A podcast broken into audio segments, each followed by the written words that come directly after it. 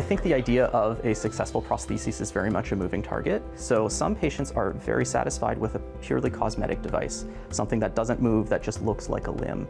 Whereas other patients are very excited uh, by the idea of operating a advanced multi-articulating robotic prosthetic system that's controlled through their nervous system. I think where we're at is we're starting to now push the front end of that to allow individuals more intuitive control, more advanced and dexterous systems that can be controlled in a way that's linked to the human's natural sensory motor mechanisms that they would use to control their missing limb.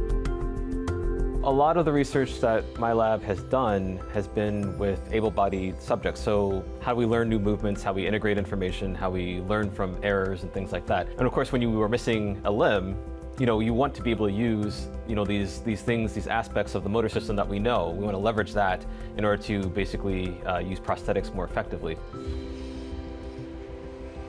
This robotic arm is a tool that's really helpful for us because what we can do is it uh, closely mimics what an upper limb prosthesis uh, is capable of doing, but we can control this using uh, things like a, an Xbox controller.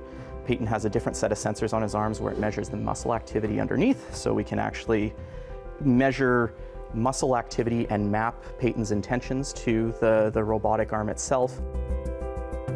Artificial intelligence has really bloomed in the last, call it 10 years. We've started to see it really permeate into all sorts of research applications. And what we use it for is to actually predict what individuals are attempting to do with their missing hands. So with our individuals with amputation, we're measuring the activity of the muscles underneath their skin uh, that have been surgically rewired using targeted muscle reinnervation.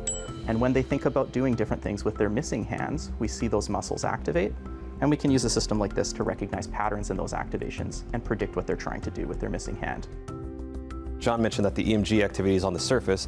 The ultrasound can go deeper than that. It can actually look at deeper muscle compartments. So we can actually get a lot more information um, for deep muscles and actually decode those muscle contractions for these different motions that the patient's trying to enact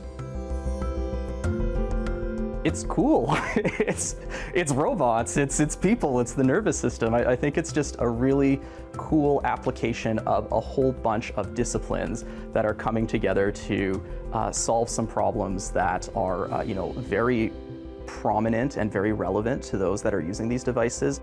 If we do a good job of working with all of the experts across disciplines, we can start to address some very fundamental and exciting challenges.